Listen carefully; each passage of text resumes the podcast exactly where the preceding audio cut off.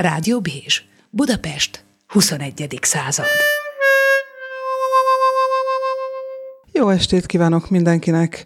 Itt a stúdióban az Amazona, benne Benda László és Lengyel Miklós, és jó magam Liszkai Ági, és mivel az egész az ország választás lázában ég, ezért mi is úgy döntöttünk, hogy a világ választás lázában égő országait fogjuk bemutatni.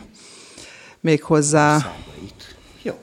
Hát nem, vagy nem az országait. Hát múltkor a... beszéltünk róla, hogy illik pár szót szólnunk az oroszországi választás után, a németországi parlamenti választás előtt, de nagyjából összefoglaltuk tán, Mindegy, hát ami azóta kiderült, azt majd Picit hangosabban lengyel kolléga mert... beavat bennünket legrejtettebb titkaiba. Szende, szende vagy. De hát közben volt kanadai választás is, meg jövő hét derekán lesz Japánban a kormányzó párt elnökválasztása, amelyek szintén meglehetősen lényegesek. És akkor most az oroszországi nagy meglepetéssel kezdjünk.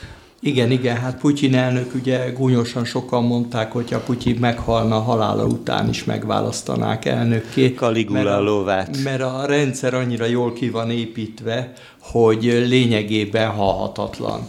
Ezt már akkor korábban a Türkménbasi kapcsán is elsütötték ezt a poént, amikor ő meghalt, hogy nagyjából mindegy, hogy ki lesz az utóda, mert a rendszer, a piramis már áll, ilyen sziklaszilárd KGB-sekből, akiket most már másképpen hívnak, de mindenki így ismeri őket, és a rendszer csúcsán, hogy éppen ki van, hát az nagyjából a egyszerű nép szempontjából nagyjából mindegy. Most nem tudjuk, hogy Oroszországban is pontosan ez a helyzet, mert ugye hát azért eléggé titokban zajlanak az igazi hatalmi játszmák ott is, de Putyinnak a választási sikeréhez egy pillanatig sem fért kétség holott a népszerűsége meglehetősen ingadozó volt a választások előtt, azért is volt olyan nagyon kemény és határozott, hogy így fogalmazzunk, a rendőrség mindenfajta ellenfelével szemben. Emlékszünk a Navalnyi ügyre, amikor hát elég brutálisan hívta fel a figyelmet arra Putyin, hogy mennyire nem ragaszkodik ahhoz, hogy valódi ellenfelei legyenek a választási kampány során.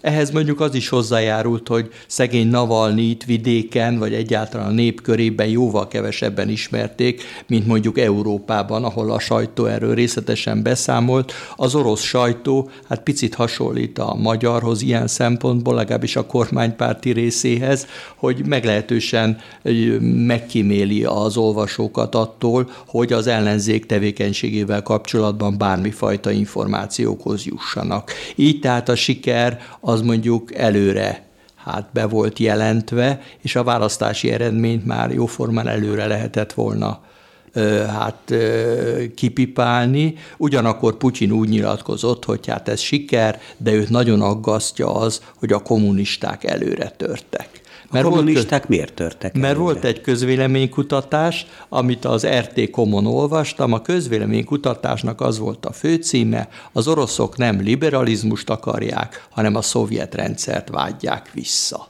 és fölmutatta a számokra már nem emlékszem, de a lényege, a lényege az volt, hogy a, persze Putyin rendszerére rajong a többség, de már, hogyha választani kell, akkor nem a nyugat kell nekünk, nem a liberális demokrácia, hanem a régió, szovjet idők, amikor hát a stabilitás és a boldogság öntött el a nagy Szovjetuniót, annak ellenére ugye, hogy a boltokban nem lehetett semmit kapni, de mondjuk az ellenzékieket akkor is bekaszliszták, tehát ilyen értelemben a haladó hagyományok azok megmaradtak a mai Oroszországban Egyébként tényleg is. így van, hogy, hogy baloldalra, hogy vannak baloldali szimpatizások, hogy nagyon hogy erős? A kommunista, párt, a kommunista párt előre tört Aha. valóban, tehát lényegében ez aggasztja Putyint, és ezt azzal is magyarázzák, hogy azért az az életszínvonal emelkedés, ami kétségtelenül produkált a Putyin rendszer, az, az, meg, az megingott megingott, tehát egy csomó ember még több állami beavatkozást, még több állami segítséget remél, épp úgy, mint a kommunizmus idején volt,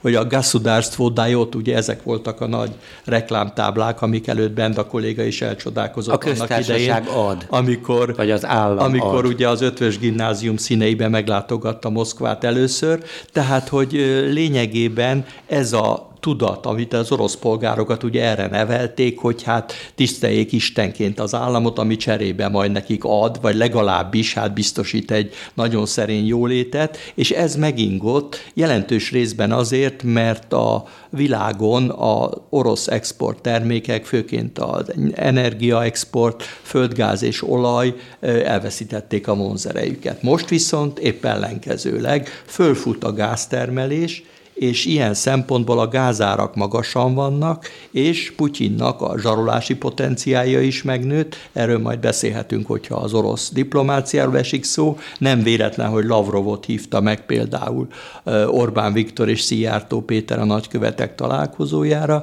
és másrészt egész Európát zsarolhatja, már olyan előrejelzések vannak, hogy a Gazprom zsarolhatja Európát, hogyha hideg lesz a tél. a Na jó, egy pillanat. Ezt azért akartam mondani, itt már vidd le a hangot, és engedjük. Szörnyen restellem, hogy eme bölcs és hosszú okfejtésnek közbe kell szólnom, de azért szét kell szálazni itt egy pár dolgot, amit lengyel kolléga kifejtett.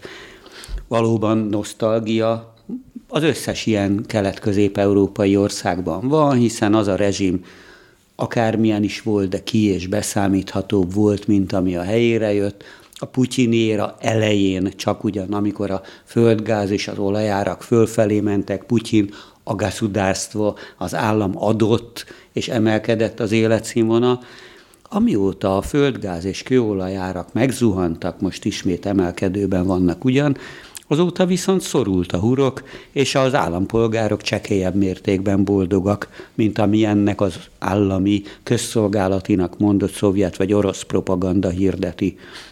A másik dolog, miért szavaztak a kommunistákra? Nem azért, mert olyan népes az a párt, vagy olyan népes volna a rajongó tábora, hiszen egy kiöregedő félben lévő párt, lássuk be, a nosztalgia az életkorhoz is kötött. De ugyanakkor Navalnyiék, a különböző ellenzéki erők azt mondták, hogy még akkor is, hogyha ezek a látszat ellenzéki pártok, mert ilyenekről van szó az orosz Duma, a parlament alsóháza esetében, hogyha ezek a látszat ellenzéki pártok több szavazatot kapnak, ők a kommunistákra tették, tettek, mondván, hogy ezzel is meg lehet törni az uralkodó, egyeduralkodó, egységes Oroszország párt önbizalmát, hitét, a rajongó táborát, vagy a vallásosnak mondott követőit. És egyébként csak ugyanezt tükrözték az eredmények, azon túlmenőleg, hogy valóban szerintem már a múlt héten is megjöventültük, hogy Oroszországban teljesen egyértelmű, hogy a hatalmi párt, a putyini párt, az egységes Oroszország magasan nyeri a választásokat. Az egyetlen kétséges Nem pont... ehhez belenyúlnia. Az, le, az lehetett, hogy meg lesz-e az alkotmányozó kétharmada. Meg lett. És hogyha megnézzük a választási eredményeket, ahogy fokozatosan számolták, úgy egyre nőtt az egységes Oroszországra adott voksok részaránya, és egyre csökkent a kommunisták ére adottak. Mintha ez már csak persze ilyen konteó vagy spekuláció, addig kellett a választási bizottságok tagjainak számolni, amíg a kétharmad ki nem jöhetett. Uh-huh. Tehát fokozatosan csökkent, de így is több mint 19% ot kapott ez a kommunista párt. Nyilvánvalóan azzal együtt, hogy számos ellenzéki hív vagy legalábbis a, a rendszer, a jelenlegi rendszer, vagy a putyini hatalom ellenfele befogta az orrát, és úgy voksolt Zsugánov pártjára, az Oroszországi Föderáció kommunista pártjára. Aztán ott van még a, a másik ilyen ellenzékinek mondott párt, Zsirinovszki liberális demokrata pártja, amely se nem liberális, se nem demokrata, csak nevében az egy élesen nacionalista párt, és ezek rendre együtt szavaztak a putyini párttal számos kérdésben ebben a parlamentben. Van még egy igazságos Oroszországért párt, hát az 7,4%-ot kapott, egy, egy tized százalékkal kevesebbet, mint a liberál demokratáknak mondottak, és van egy új párt, ami bejutott, amit szintén tavaly márciusban még tulajdonképp ilyen putyini pártnak mondanak, úgyhogy radikális eltolódás az erőviszonyokban, a parlamenti vitákban nem várható. Az viszont tény, amire elkezdett lengyel kolléga áttérni, hogy az orosz belpolitika, pontosabban, még pontosabban az orosz gazdaságpolitika és külpolitika, vagy külgazdasági politika, az továbbra is egyfajta hatalmi restaurációra törekszik, tehát miközben a hadereje megvan, egyre jobban fejlesztik, gazdaságilag törpe, de vannak olyan tényezői, lást földgáz, kőolaj, néhány másik nyersanyag, amelyel zsarolni tudja Nyugat-Európát. Ezt teszi a emelkedő földgázárak mellett, illetve, ahogy Putyin korábban mindig ilyen kisebb helyi háborúkkal és a területének valami fajta, akár áttételes növelésével próbálta a nemzeti mítoszt maga köré, a nemzeti hős mítoszát maga köré keríteni. Most is ilyen volt, hogy befejeződött a, az északi áramlat kettő vezeték építése éppen a választások előtt, hogy, hogy nem, és már megzsarolták a gázvezeték túlsó végén lévő Németországot, vagy a leendő német vezetést azzal, hogy sürgessék csak, hogy az Európai Unió mielőbb jóvá hagyja, hogy ezen a gázvezetéken keresztül gáz is érkezhessen, mert addig ők inkább nem szállítanak, vagy nem szállítanak eleget, a gázkészletek feltöltetlenek Németországban, és ahogy te is mondtad, Miki, hogyha jön a hideg tél, akkor zsarolhatók azzal, hogy na, döntsétek el, hogy fagyoskodtok, vagy megsürgetitek Ennyire a jóváhagyást. kiszolgáltatott Európa az orosz gáznak? A németek jelentős mértékben, Nyugat-Európában a leginkább. És hát ugye az is volt, hogy a gáztározók is orosz kézbe kerültek. Ezt most többen kifogásolják Németországban és Ausztriában, hogy hogy lehet az, hogy a tározók is orosz kézben vannak,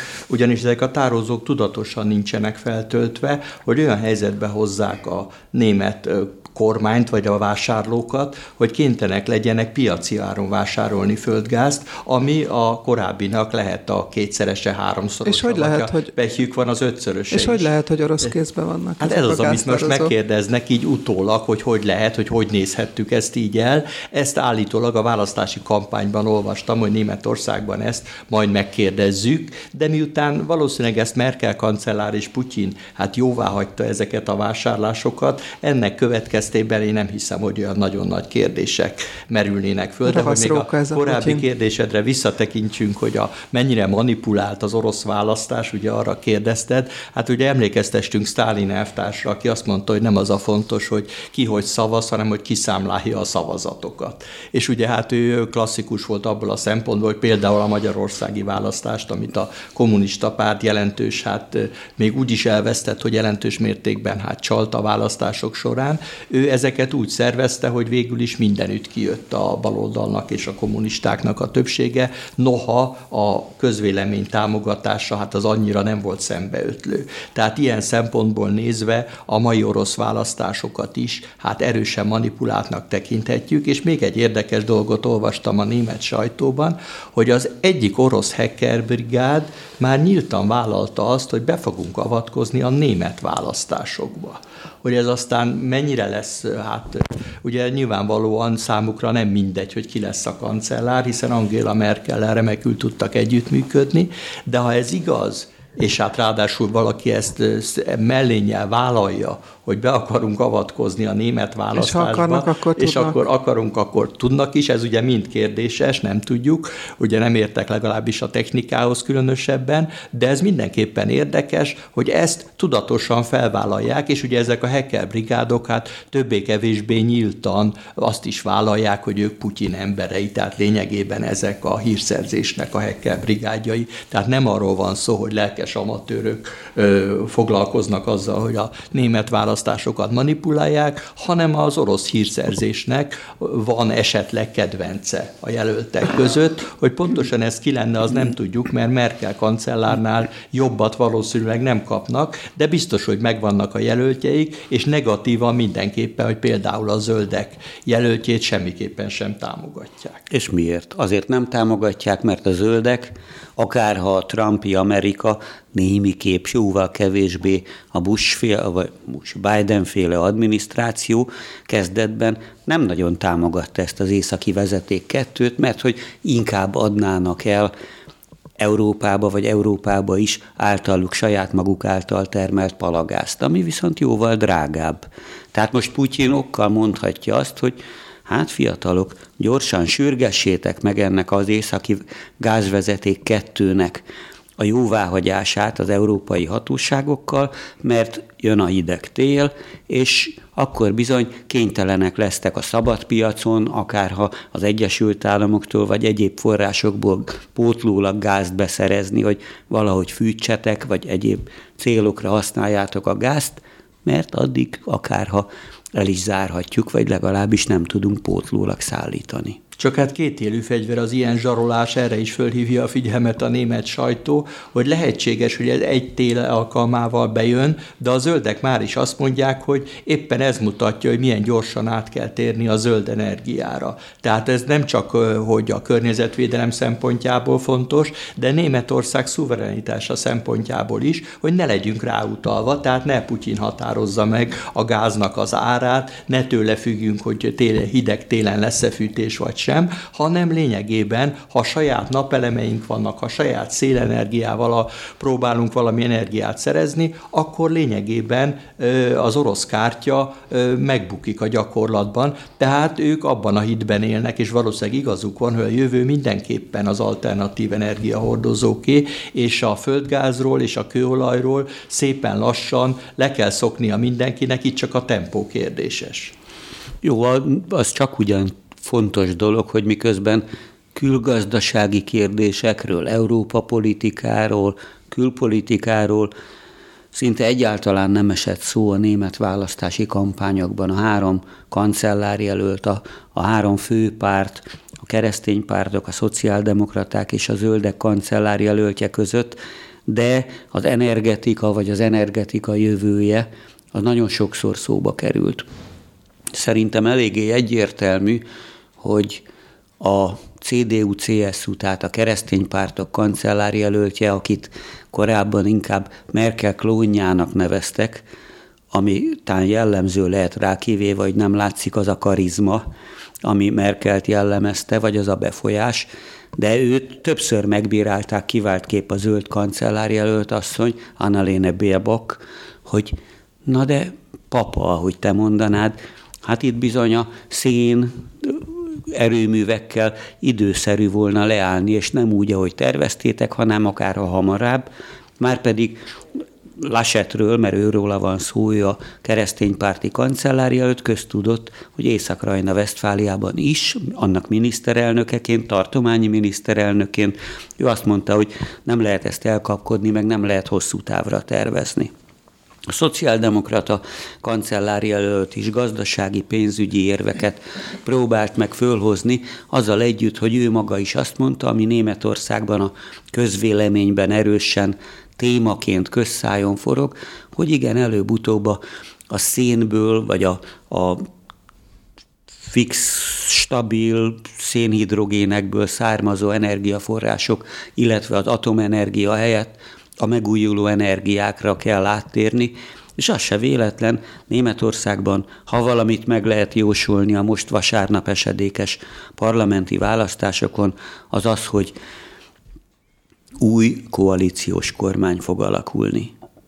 Hogy milyen koalíció, valószínűleg legalább három párti koalíció fog alakulni, és a jelenlegi, az eddigi viták alapján én arra a megállapításra jutottam, hogy a szociáldemokraták meg a zöldek erősen hajlamosak az együttműködésre, ami kizárja azt, hogy a CDU-t, a keresztény pártokat ebbe belevonják. Az a kérdés, hogy ki lehet a harmadik partnerük, a, szoci- a szabaddemokraták azok úgy kormoznak egy kicsit, ők mindenki partnerének ígérkeznek, a szociáldemokraták azt mondták, hogy, hogy ők minden demokratikus párttal hajlandóak tárgyalni, mire a kereszténypárti kancellár jelölt állandóan azzal cseszegette őket, hogy a, a bal párttal, a baloldallal, a keletnémet egykori kommunista párt utód pártjával fognak balra húzó szélső baloldali kormányt alakítani. Aztán a végén kiderült az is, hogy ha ilyen erős a szociáldemokrata és a zöldek közötti együttműködés, akkor Laschet, a kereszténypárti kancellária előtt azt mondta, hogy egy dologba biztos nem ért egyet, hogy a másik párt, másik két párt a leendő parlamentben a keresztény pártoknak kizárólag ellenzéki helyet biztosít. És hát akkor mondjuk el, hogy Scholz, aki talán a legesélyesebb kancellárjelölt, Helmut Schmidtet tekinti a eszményképének azt a szociáldemokrata vezetőt Németországban, aki Európa helyzetét is alapvetően befolyásolta. Emlékszünk még rá legendás ifjúságunk idején, amikor bent a kollégával az Unióról írogattunk cikkeket, hogy ez a tendem, amit ugye Helmut Schmidt és Giscard d'Estaing hajtott annak idején, Európa számára egy nagyon kedvező időszakot biztosított, tehát lényegében abba lehet reménykedni, hogy ha tegyük föl Scholz lesz a kancellár, és Macron a francia elnök, kialakulhat egy ilyen együttműködés a két igazán vagy folytatódhat az eddigi.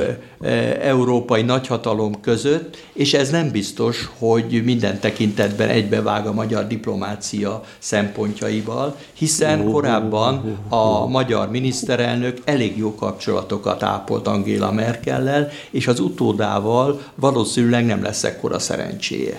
Én azt hiszem, hogy erről is beszéltünk annyiban a múltkor, hogy a budapesti kormánynak nem igazán rózsás jövőt jósolnak, akármilyen kimenetele lesz is a vasárnapi német választásoknak, mert hogyha végignézem, hogy milyen nyilatkozatokat tettek, nem, nem is feltétlenül Magyarországgal, vagy pontosabban a magyar kormányjal kapcsolatban, vagy Orbán Viktorral kapcsolatban, akkor teljesen egyértelműnek tűnik, hogy akármelyikük is alakíthatnak kormányt, mondjuk a zöldeknek nem sok esélyt adok arra, hogy kancellárt adjanak, az, hogy a leendő kormányban benne lesznek, akármilyen összetételű is lesz a koalíció, az szinte bizonyosra veszem.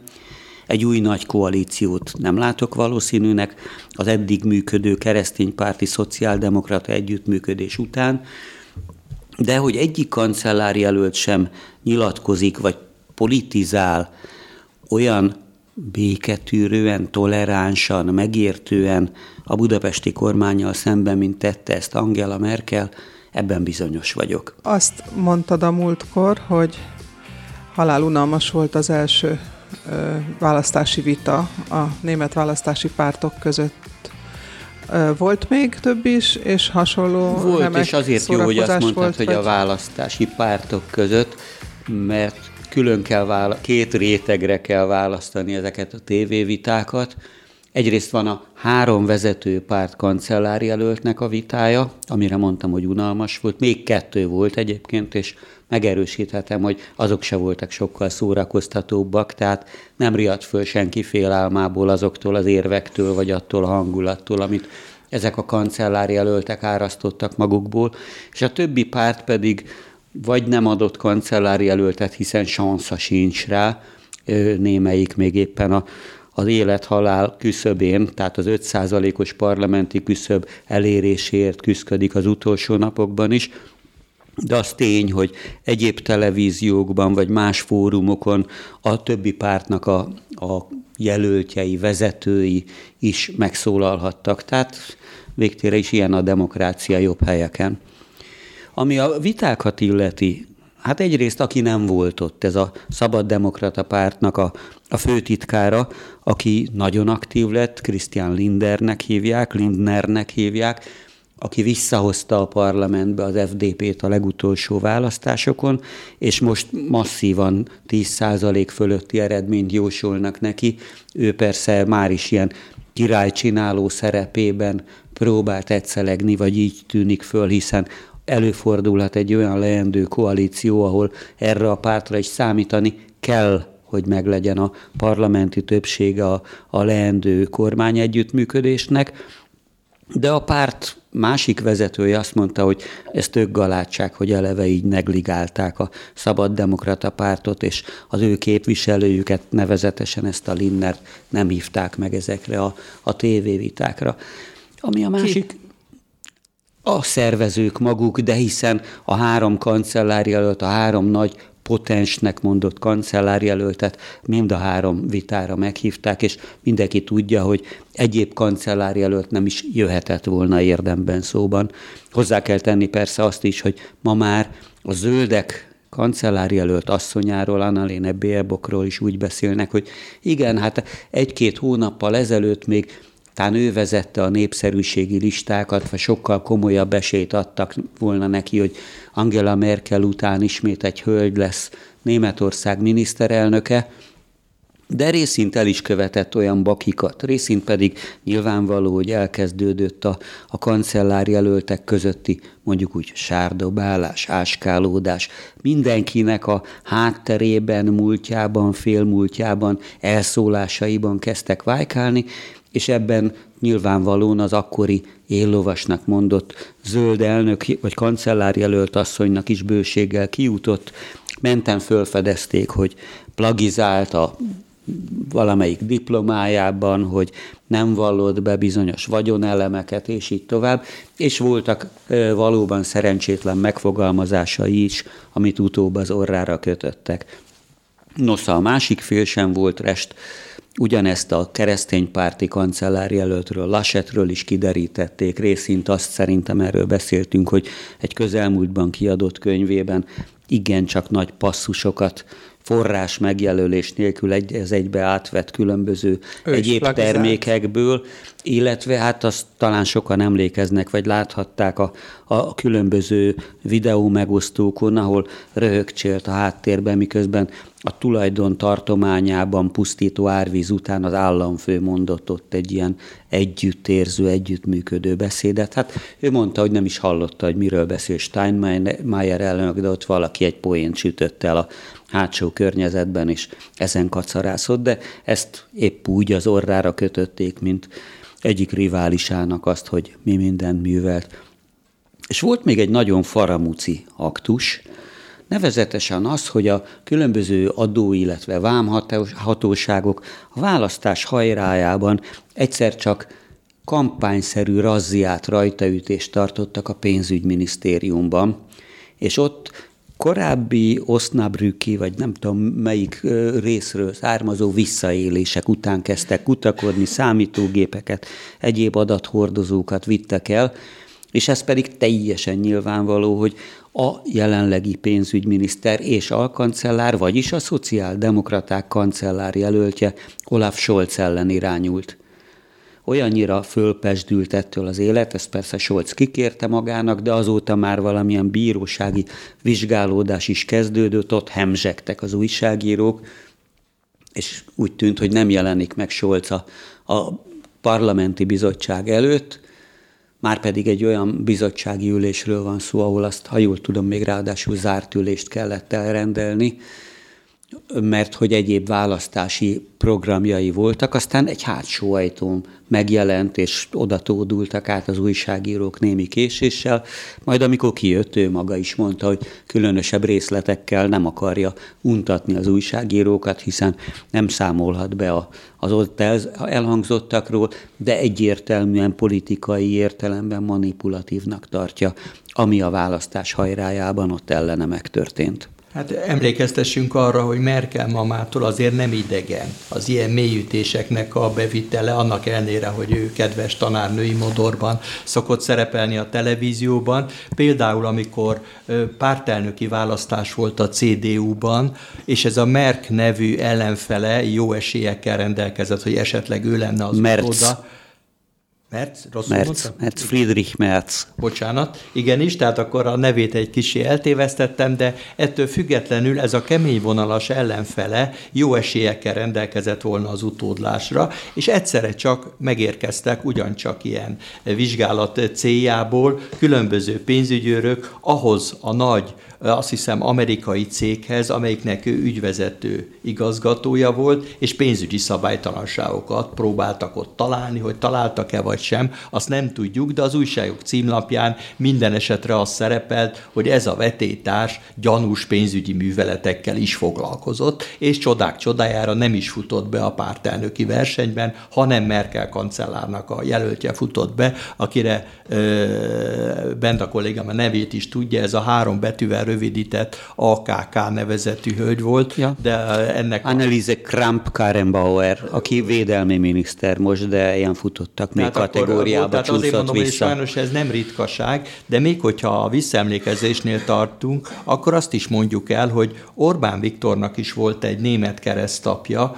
aki nagyon fontos szerepet játszott az ő karrierében, amikor ő még liberális volt. Az FDP vezére, a nevét Benda kolléga remekül tudja, egy német arisztokrata volt, ő pártfogolta Orbán Viktornak, a fiatal liberálisnak a karrierjét, olyannyira, hogy akkoriban a liberális internacionáli alelnöke volt. Tehát ezek ma már kisé feledésbe merülő dolgok. Később aztán Orbán Viktor felfedezte magának Kohl kancellát, mint ilyen apafigurát, és emlékszünk rá, hogy bukása után is néha még meghívta, és ilyen demonstratív gesztusokkal kifejezte azt, hogy tulajdonképpen Kohl kancellát ő továbbra is mentorának tekinti, még ha csak szimbolikusan is. Most viszont kis problémája van, hogy hát némiképpen elfogytak a német mentorok Merkel mama távozásával, és ezek után... Hát azért a végén már ő se volt annyira mentor. Egyébként azt az urat Graf Lambsdorffnak, Otto von Lambsdorffnak hívták. Lambsdorff gróf, aki ugye szinte apafiguraként irányította a fiatal Orbán Viktor nemzetközi karrierjét, és most ugye Németországban a domináns elem az, hogy senki nem akarja igazán azt, hogy Orbán Viktor barátjának tekintsék, holott a CSU-ban még nem is olyan régen erre büszkék voltak, hogy Orbán Viktor a mi barátunk. Ez el is de... hangzott egyébként? Meg, olyannyira, hogy meghívták a korábbi CSU-nak valamelyik Nem, nem, most a, választ, a, most a választási beszédek. Nem, a választási beszédekben nem beszédek, foglalkoztak nem. Orbánnal, mint ilyen. De még egy kiegészítést hadd tegyek, ami a párt arányok módosítását illeti. Tehát a kereszténypártiak nagyon erőteljesen visszaestek népszerűségben, 20% körül, sőt volt idő, amikor 1-2 százalékkal alatta mérték, és rákényszerült ez a kissé unalmasnak mondott Merkeli utódjelölt, akit a hadügyminiszter asszony, vagy honvéde, vagy édelmi miniszter asszony után jelöltek, ez a Laschet nevű úr, annyira rákényszerült arra, hogy valami mód visszaerősítse a kampányát, aktivizálja, hogy korábbi riválisát, akit te is említettél egy más összefüggésben, ezt a Friedrich Merz nevű urat egy ilyen tanácsadó bizottságba kinevezte, és Merz az a célja, hogy a pénzügyi, gazdasági felfrissülést újrahozza Németországnak, már pedig a legfrissebb adatok sem igazán rózsásak a német gazdasággal kapcsolatban, aminek nyilvánvaló, hogy közvetlen kihatásai lehetnek Magyarországra nézvést.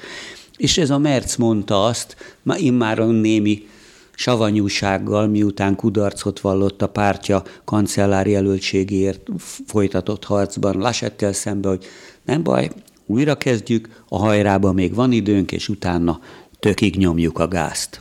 Jó, hát ő lett volna, amennyire, ha jól olvastam, ugye a német sajtót én nem tudom követni, mint Benda kolléga, aki von Haushaus németül remekül tud, én csak így az angol verziókat, hogy ez a e, Merz lett volna a német Trump.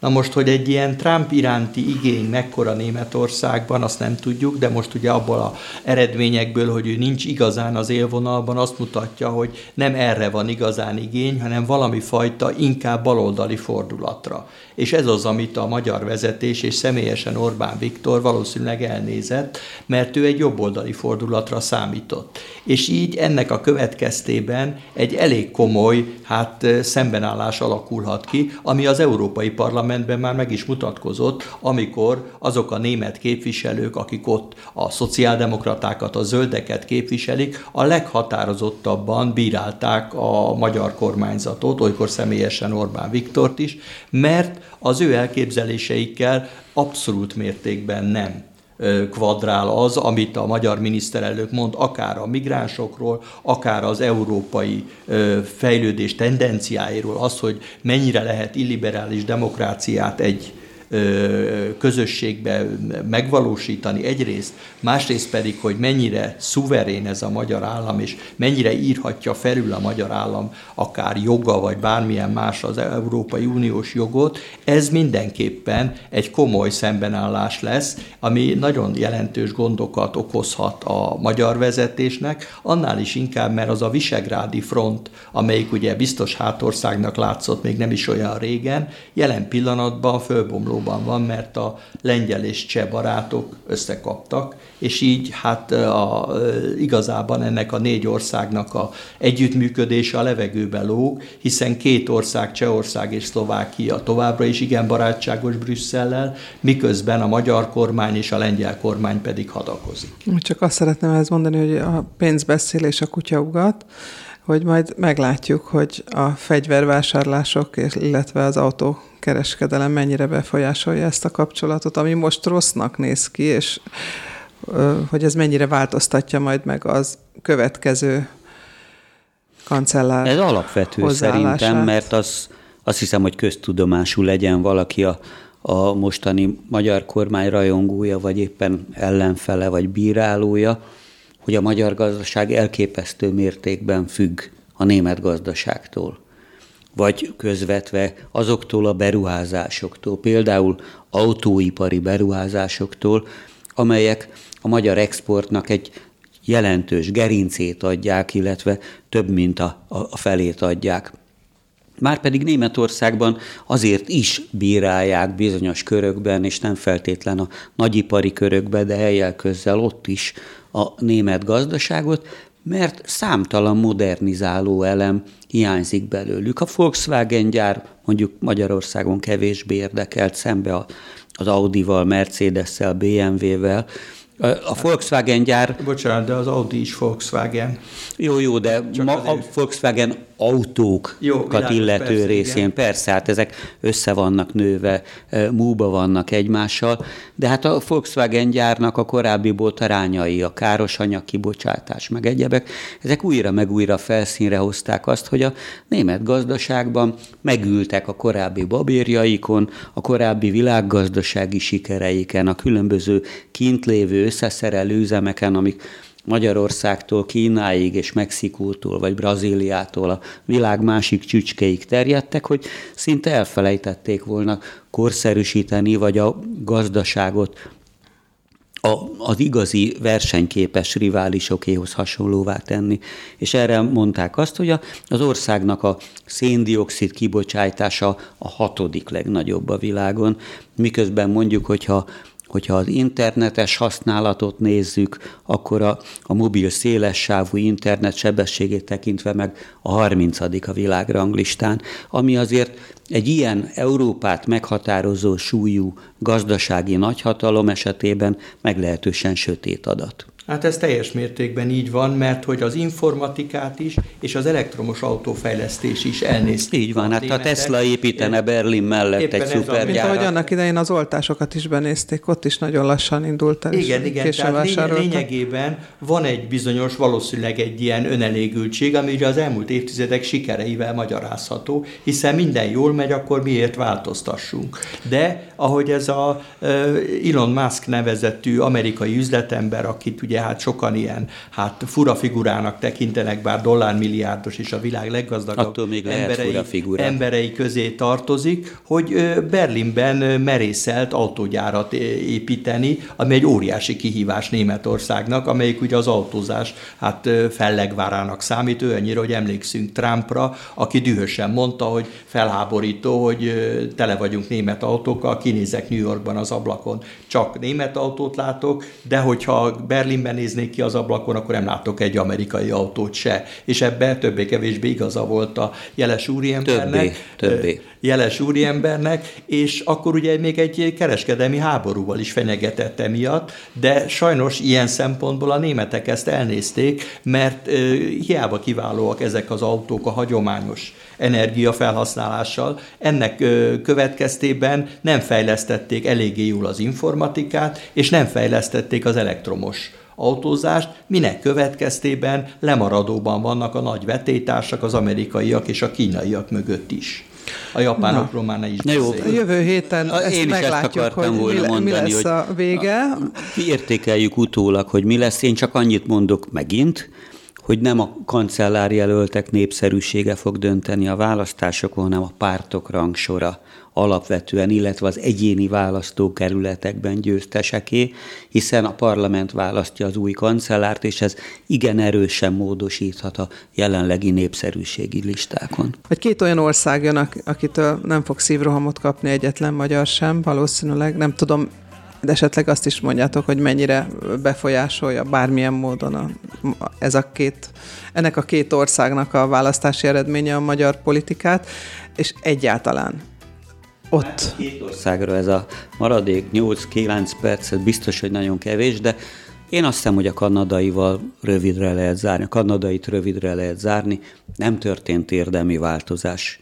Justin Trudeau egy előrehozott választást hozott létre abban a reményben, hogy, hogy abszolút többséget szerezhet, hiszen egy ideje kisebbségi kormányjal irányítja a világ egyik egyébként legjelentősebb gazdaságát, akármilyen kicsi is a népessége Kanadának, és a második legnagyobb kiterjedésű országa a világnak, de Kanada tagja a G7-ek, G20-ak legfejlettebb országokat tömörítő csoportjának, ilyeténképpen nyilvánvaló, hogy azért van befolyása a nagyvilág eseményeire, de minden jel arra mutat, hogy semmilyen lényegi változás nem következett be, Trudeau nyert, meglehetősen magabiztosan, vagy a Trudeau pártja, de nem érte el a kétharmados többséget, ami miatt kiírta az előrehozott választásokat. Én csak egyetlen mondatot mondanék Trudeauról, hogy milyen érdekes az, hogy a kormányába beválasztotta szinte az összes kanadai nemzetiséget. Tudjuk, hogy egy bevándorló ország, de az őslakosságtól kezdve egészen a bevándorlók nagyon nagy számáig, tehát egy nagyon sokszínű szivárvány kormánya a kormányoz ő, és ez mindenképpen egy szimbólum is lehet. Ugye ezt ő Trumpal szembe kezdte megvalósítani, ami akkoriban különösen nagy szenzáció volt, de ez egy érdekes tanulság És rengeteg lehet. nő van a rengeteg, Bizony. rengeteg nő van, és ilyen szempontból ez szimbólum is lehet a modern világ számára, hogy a vezetésnek is tükrözni kell a sokszínűséget, nem lehet azt csinálni, hogy van egy vezető népcsoport, mint az Egyesült Államokban sokáig, hogy fehérnek kell lenni ahhoz, hogy vezető legyél férfinak, és a kereszténységhez kell tartoznod, mert különben nincsen esélyed, hogy bejuss a elnöki palotába. Tagadhatatlan, hogy a kanadai kormánynak, ha jól emlékszem, gondosan ügyelt arra Justin Trudeau, akinek egyébként az édesapja is már volt kanadai miniszterelnök, Pierre Elliott Trudeau, hogy fele részben hölgyek alkossák, és ha már az Amazonában az amazonokat meg kell említeni, akkor annyit csak, hogy két kisebb ellenzéki pártnak is női vezetője van, akik szintén indultak a választáson, de úgy látszik, hogy nem hallgattak a trüdói hívó szavakra, mert mind a ketten kihullottak a választásokon. Egyébként érdekességképpen hozzáteszem, hogy a japán uralkodó párta 55 óta két kis megszakítással hatalmon lévő liberális demokrata párt most jelentkező és jövő hét derekán megválasztandó új elnöke, elnök jelöltjei között is négyből kettő hölgy.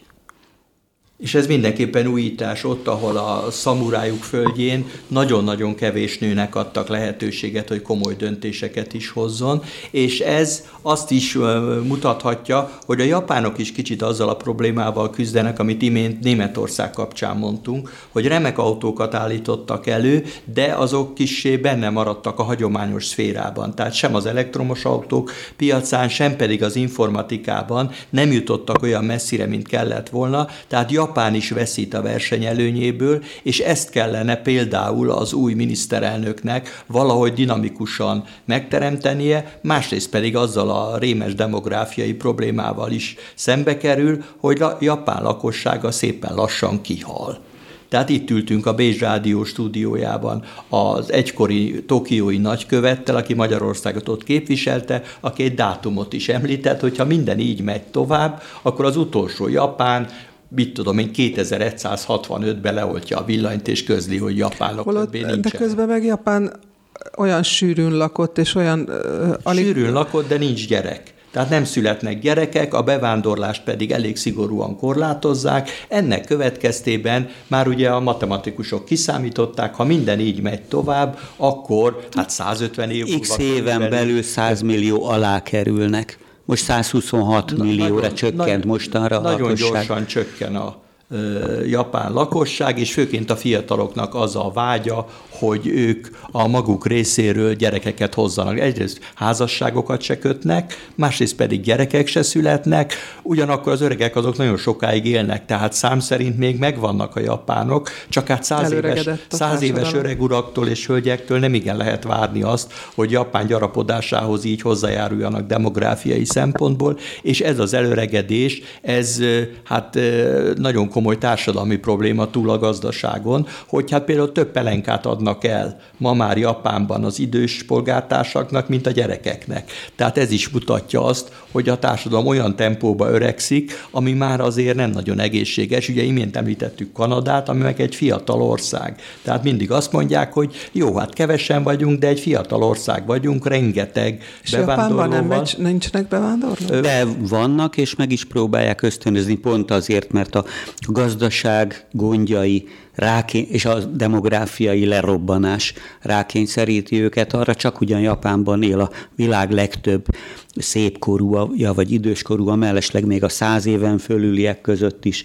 Japánban találjuk a legtöbbet, és én emlékszem, hogy olvastam olyan cikkeket, hogy még a börtönőrök is panaszkodnak, hogy én fegyelmet tartani jöttem ide, és nem pelenkázni, mert még a sitteken is némiképpen előregedett a törzslakosság, de tagadhatatlan, hogy nem sokan nősül, vagy házasodnak, a Mama Hotel, ahogy ott is mondják, ahol sokáig otthon maradnak a gyerekek, hogy, hogy nem vállalnak gyereket, mert nagyon magasak a lakásszerzési költségek, és így tovább, és így tovább. Ezek nyomasztják a gazdaságot, és nyilvánvaló, hogy ez az előregedési tendencia pedig egyre nyomasztóbb terhet ró az egészségügyre. És akkor még nem beszéltünk arról, ami a jelenlegi japán miniszterelnök lemondásához vezetett, ami miatt a jövő héten az utódjáról kell dönteni, hiszen ennek a liberális demokrata pártnak a, az elnöke majd, hogy nem automatikusan lesz az ország következő miniszterelnöke, hiszen túlnyomó többséget élvez a japán parlamenten belül ez a párt, mellesleg meg az ellenzék olyannyira megosztott, hogy ez nem ismeretlen mi felénk sem, tehát nem jelent komoly ellensúlyt, hogy a koronavírus járványt is radikálisan elkezelték. Tehát július 10-e körül, hát alig több mint két hónappal ezelőtt érték utol Magyarországot a fertőzöttek számát tekintve, és ma már kétszer annyi, több mint 1,6 millió fertőzöttet számolnak. Lehet, hogy az olimpia is közrejátszott, amihez ragaszkodott a kormány, hogy a gazdaságot életben tartsa, de bizony a nagyvilágnak, most függetlenül attól, hogy a magyar-japán gazdasági és egyéb kapcsolatok mennyire intenzívek, oda kell figyelni ezekre a választásokra, mert akárhonnan nézett, szimpatizálsz Japánnal vagy nem, az Egyesült Államok és Kína után a világ legjelentősebb gazdasági hatalma még mindig. És aztán mondjuk el még a műsor zárásaként, hogy ebbe bele lehet bukni, hogy valaki rosszul kezeli a vírusválságot, egy kormányfő ebbe belebukott, miközben, Magyarországon, miközben Magyarországon sokkal rosszabbak az adatok, ennek ellenére ez a bukás legalábbis egyelőre nem következett be. Na, de ez már nem az Amazon a témája. Köszönjük. Vagy a következőjét, netán vagy a következőjé. Köszönjük szépen, hogy meghallgattak viszont hallásra. Rádió Bézs, Budapest, 21. század.